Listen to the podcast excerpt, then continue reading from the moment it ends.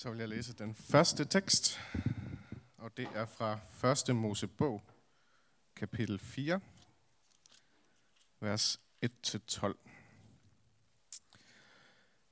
Adam lå med sin kone Eva, og hun blev gravid og fødte Kain. Hun sagde, jeg har skabt en mand ved Herrens hjælp. Dernæst fødte hun hans bror Abel. Abel blev forhyrte, mens Kain blev agerdyrker. En gang bragte Kain en offergave af jordens afgrøde til Herren.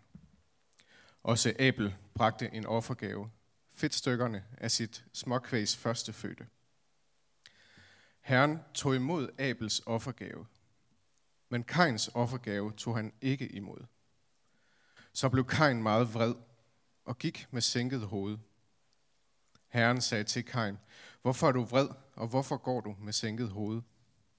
Hvis du gør det gode, kan du frit se frit op, men hvis du ikke gør det gode, lurer synden ved døren. Den vil begære dig, men du skal herske over den. Siden talte Kain til sin bror Abel, og da de en dag var ude i det fri, overfaldt Kain sin bror Abel og slog ham ihjel. Da spurgte herren Kain, hvor er din bror Abel? Kain svarede, det ved jeg ikke. Skal jeg vogte min bror? Herren sagde, hvad er det, du har gjort? Din brors blod råber til mig fra jorden. Nu skal du være bandlyst fra den jord, som har spærret sit gab op og drukket din brors blod, som du udgød. Når du dyrker jorden, skal den ikke mere give dig sin grøde. Fredløs og flygtning skal du være på jorden. Og så vil jeg læse evangelieteksten, som er fra Lukas evangeliet kapitel 22, vers 24 til 32. De kom også i strid om, hvem af dem, der skulle regnes for den største. Da sagde han til dem, Folkenes konger hersker over dem, og de, som udøver magt over dem, lader sig kalde velgørere. Sådan skal I ikke være, men den ældste blandt jer skal være som den yngste, og lederen som den, der tjener. For hvem er størst? Den, der sidder til bords, eller den, der tjener?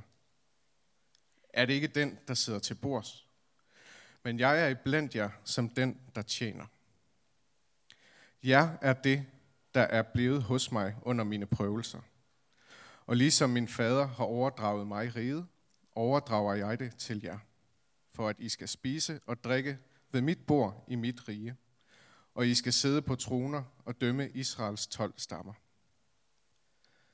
Simon, Simon, Satan gjorde krav på jer for at sigte jer som hvede. Men jeg bad for dig, for at din tro ikke skal svigte. Og når du engang vender om, så styrk dine brødre. Gud Helligånd, fyld vores hjerter og velsign ordet for os. Amen. Vi befinder os i kirkens fastetid. I fastetiden er der store følelser i spil. Der er stærke kræfter i spil. Når vi læser teksterne, der hører til fastetiden, så fornemmer vi, at det virkelig handler om liv og død. Det handler om løgn og sandhed. Det handler om misundelse, had og kærlighed. Fastetiden er forberedelsestiden op til den store påskefest. I fastetiden stilles de væsentlige spørgsmål til os, og vi møder nogle af dem i dag. Skal jeg vogte min bror? Dette spørgsmål står mejslet ind i vores bevidsthed. Ofte er det sådan, tror jeg, nu kan jeg jo kun tale for mig selv, men ofte tror jeg, det er sådan, at vi læser i Bibelen. Vi læser og læser, og nogle gange læser vi måske temmelig overfladisk, fordi vi har hørt ordene før. Vi har hørt fortællingerne før.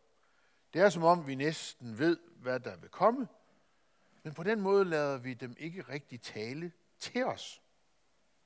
Fordi vi tager det hele sådan som noget genkendeligt. Om det har vi hørt før. Kain, hvor er din bror?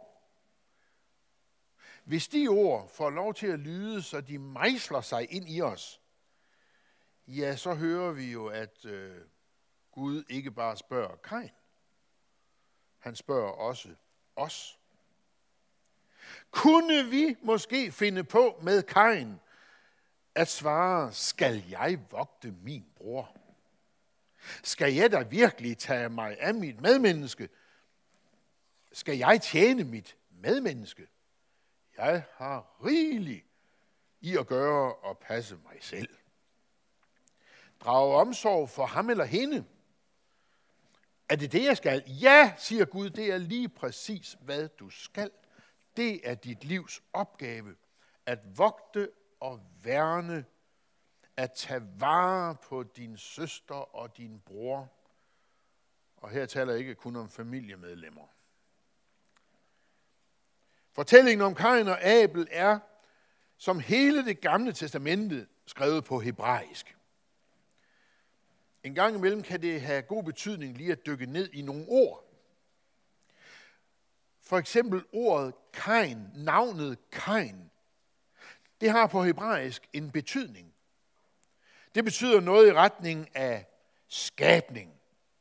Den mægtige skabning skabt af skaberen selv. Hvorimod navnet Abel bærer betydningen vindpust. Det er som om fortællingen om Kain og Abel afspejler det menneskelige drama til enhver tid. Forholdet mellem mennesker. Som om, det er som om brødrenes skæbne besejles i de navne, de får.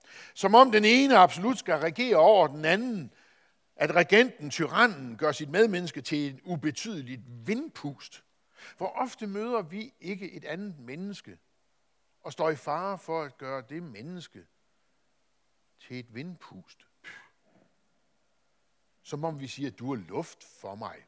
Det kan man sige på mange raffinerede måder. For eksempel ved at overse et menneske, der møder en på sin vej.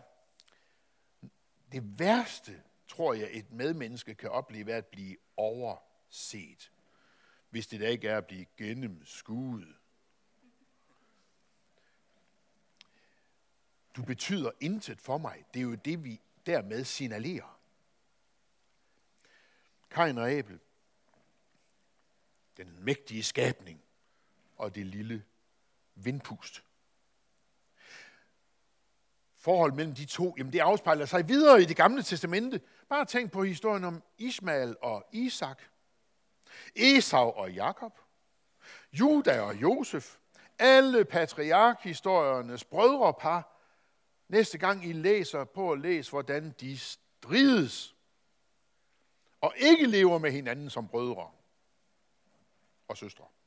De kæmper mod hinanden, som var de fjender, skønt de skulle være brødre, skabt af den samme Gud, skabt i Guds billede. Kain slog Abel ihjel på grund af, ja, på grund af den stærke, stærke følelse, som misundelse er. Og Gud straffer Kain. Du skal være bandlyst fra jorden, siger han. Du skal være fredløs og flygtning. Med det resultat, at nu kan enhver, som møder Kain, slå ham ihjel. Her slutter læsningen i dag. Men hvis vi bare læser to vers længere, så vil vi finde ud af, at Kain føler sig totalt knust under Guds dom. Han ser sit liv ligge i ruiner. Og der sker det underfulde. Som der står, Gud sætter sit mærke på Kain for at beskytte Kain. Gud beskytter morderen. Vi tænker, det er ikke retfærdigt. Hvorfor i alverden skåner Gud Kain? skulle Guds straf ikke have lov til at stå i al sin forfærdelse. Al retfærdighed hører jo op. Ja, sådan tænker vi ofte. Fordi vi ved godt, hvad retfærdighed er. Øje for øje, tand for tand. Men Gud er anderledes. Et af de mest vidunderlige steder i, hos profeten Hoseas, der står der, Jeg er Gud, ikke menneske. Det vil sige, Gud tænker som Gud, han tænker ikke som det syndige menneske tænker. Mennesker kan lade andre mennesker gå til i vrede, ja, i død. Men Gud, lyt lige til de fantastiske ord fra Hoseas bogen, hvor i det indgår. Jeg er Gud, ikke menneske. Gud siger, mit hjerte vender sig. Medfølelse vælger op i mig. Jeg vil ikke bruge min glødende vrede, for jeg er Gud og ikke menneske. Jeg er hellig iblandt jer. Gud viser sin glødende vrede over for Kain og over for os. Men Guds medfølelse over for sin syndige skabning vælger også op i Gud. Hans hellighed består i, at han ikke tænker og effektuerer straffe, som vi mennesker gør. Han sendte os frelseren, sin søn, Jesus. På trods af, at Kain i misundelse og selvhævdelse slog sin bror Abel ihjel, kom også han til at stå under Guds beskyttelse. Gud konfronterede Kain med udåden, og Kain blev knust. Men det er i knuste mennesker, Gud kan bygge noget nyt op. For Gud skaber altid ud af intet. Og før du bliver et intet, kan Gud ikke skabe noget som helst godt ud af dig. Det er pointen. Den mægtige skabning, Kain, mennesket, blev som skyldner selv et usikkert vindpust. Ligesom Abel. Og der sker underet. For Gud har hjerte for de små. Gud har hjerte for den, der i andres øjne blot er et vindpust. Men han har også hjerte for den store, når skylden tårner sig op efter den stærkes magtudfoldelse. I sin dom gør Gud den største mindst,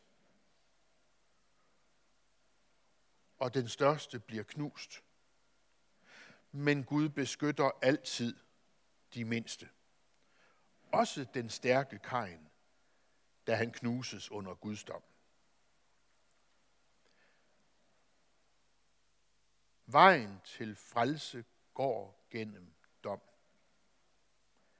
Det er det, det, er det, det, er det der er pointen.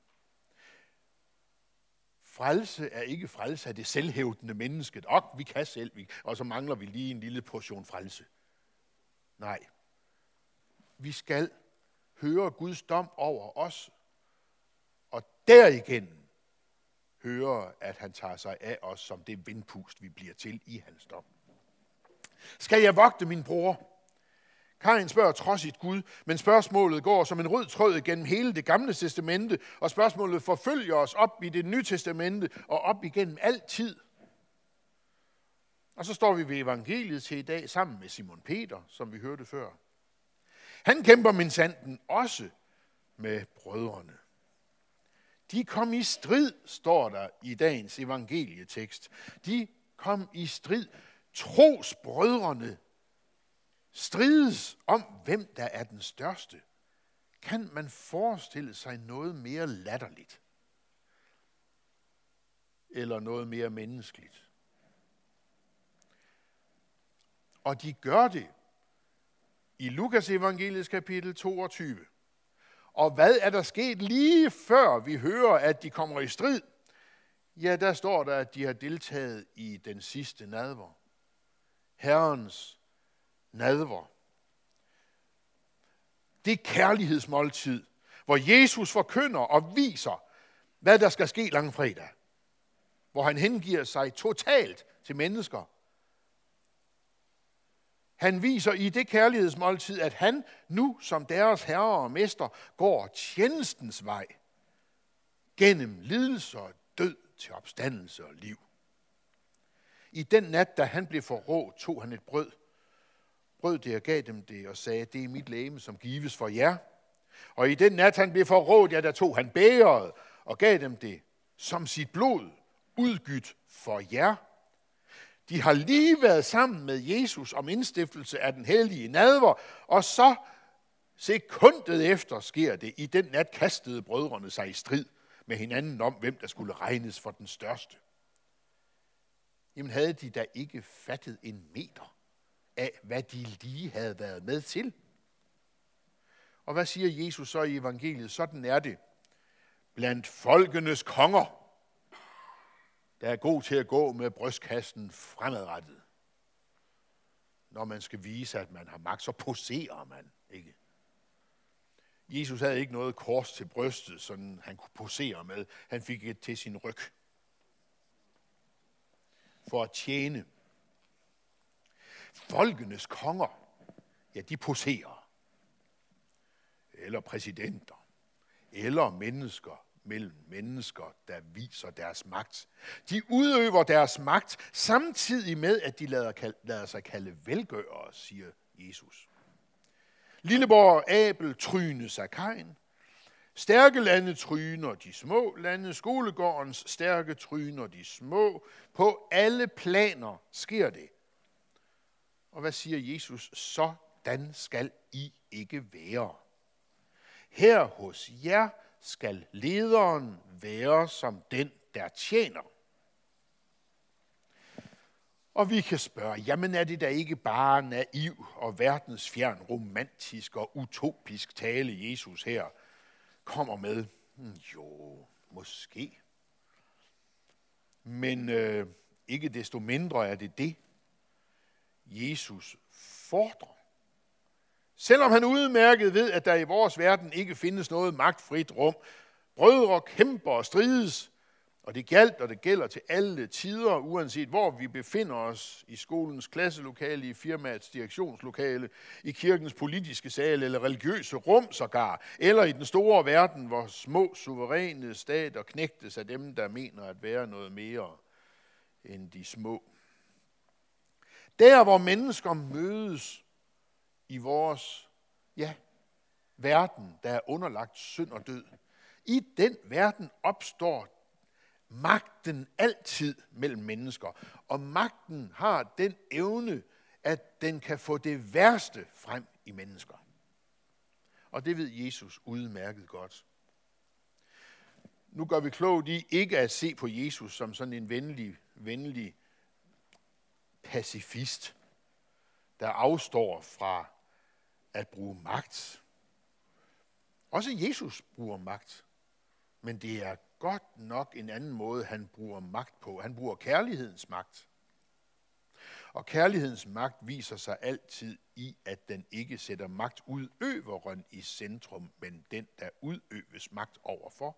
For når det er kærlighedens magt, der udøves, så er mit medmenneske i centrum. Og så er det en helt anden magt. Så er det en magt, der hengiver sig.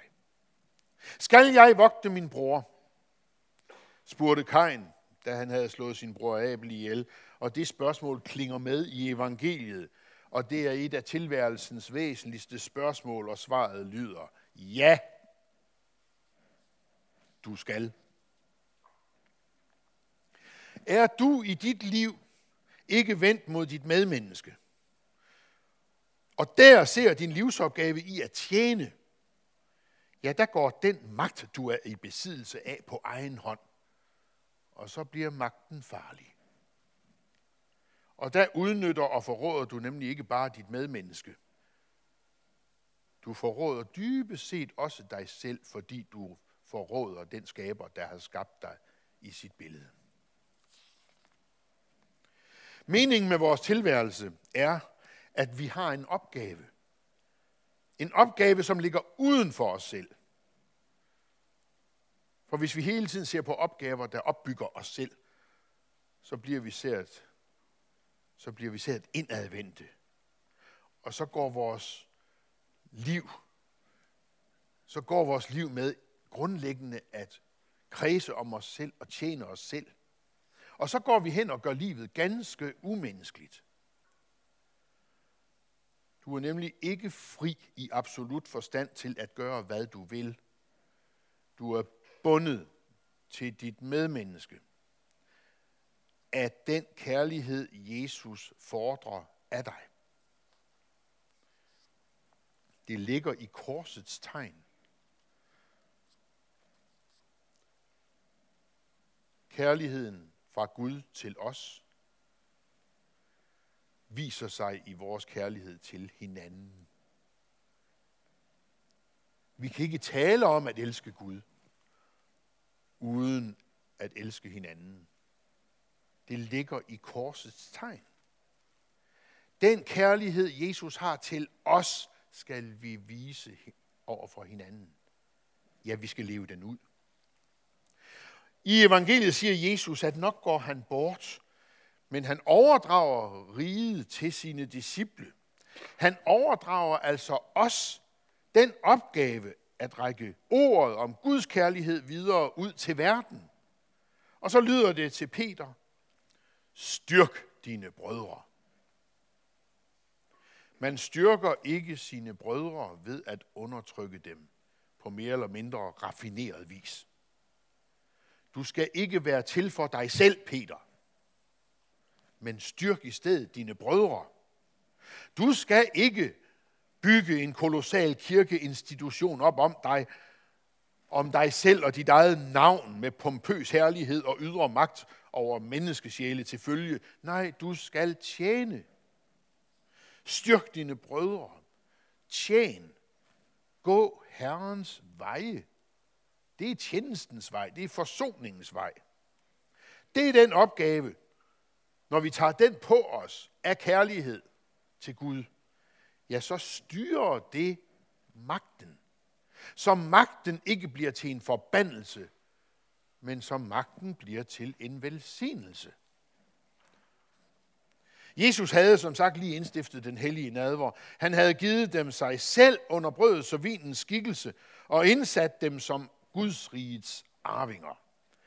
Godt sammenspiste skulle de nu videreføre, hvad han begyndte. Men de begyndte i stedet deres store karriereudvikling. De strides som rang og stand. Fortæller det ikke med al ønskelig tydelighed, at kirken og al dens gerning og al dens væsen ikke har og aldrig skal have rod og udspring i dens embedsindehaver, eller for den sags skyld i noget menneske. Den skal have sit udspring i Gud. Den Gud, der end sætter sit beskyttende tegn på en kajn, Og som en overlader Judas sidde med ved nadverbordet den sidste aften, ja, der sad også fornægteren Peter, tvivleren Thomas og alle de andre som hyttede deres eget skin kort efter ude i Gethsemane have. Da tog de alle benene på nakken. Selv om de havde bedyret ved det sidste måltid. Os kan du regne med. Men Gud slår aldrig hånden af os. Det er her i håbet ligger gemt. I Guds kirke forkyndes det, at Gud tager hånd om os også når magten eroderer alt liv ud af os. Når vi som skyldnere står tilbage som et pust i vinden. Gud vogter os, for han er den gode hyrde. Og så holder han os fast på, hvilken opgave vi har. At vi skal være til for hinanden. Ligesom kirken ikke skal være til for sig selv og sit eget lille velbefindende i en hyggelig menighed, sådan skal kirken altid, kirken skal være til for verden. Vi er ikke til for os selv, vi er til for hinanden, for verden. Husk korsets tegn. Han tjente os, så vi kan tjene hinanden. Jesus viste os Guds væsen. Han tugtede de trygge, som havde gjort livet til et alt for let liv, hvor man tror, at man bare kører derud af, og man har Gud med sig. Og alt kører, ja. Han tog dem også, sådan nogen som os, tugter han. Men han trøster også de spage og giver sig selv hen for de små. Også for os, når vi i vores storhed bliver svage som vindens pust, fordi vi knuses under skyldens å. I den nat, han blev forrådt, kom disciple i strid, men han gav sig alligevel hen for dem, dengang som nu. Styrk dine brødre, siger han, der med sit liv giver dig styrke til at leve, så du kan rejse dig ved nadvåren og gå ud i verden og tjene. For er der noget, der står som en overskrift over hele det bibelske univers, som vi er indfældet i, så er det de ord, vi slutter fader vor med. For hans er riget, hans er magten, hans er æren i evighed. Ham tjener vi. Og derfor kan vi sige lov og tak og evig ære være dig, Gud, Fader, Søn og Helligånd. Du som var, er og bliver. En sand treenig Gud. Højlovet fra første begyndelse, nu og i al evighed. Lad os bede. Hvor Gud og far, når synden lurer ved døren og begærer os, når Satan gør krav på os for at sigte os som hvede, hold os da fast hos dig som dine, for du er vores far. Lad din kærlighed og glæde tage bolig i os, og føj os sammen som mennesker, der er taknemmelige for den frelse, du skænker os i Kristus. Giv os det tjenersind, der gør os lydhøre for hinanden og udholdende i vores ansvar for hinanden.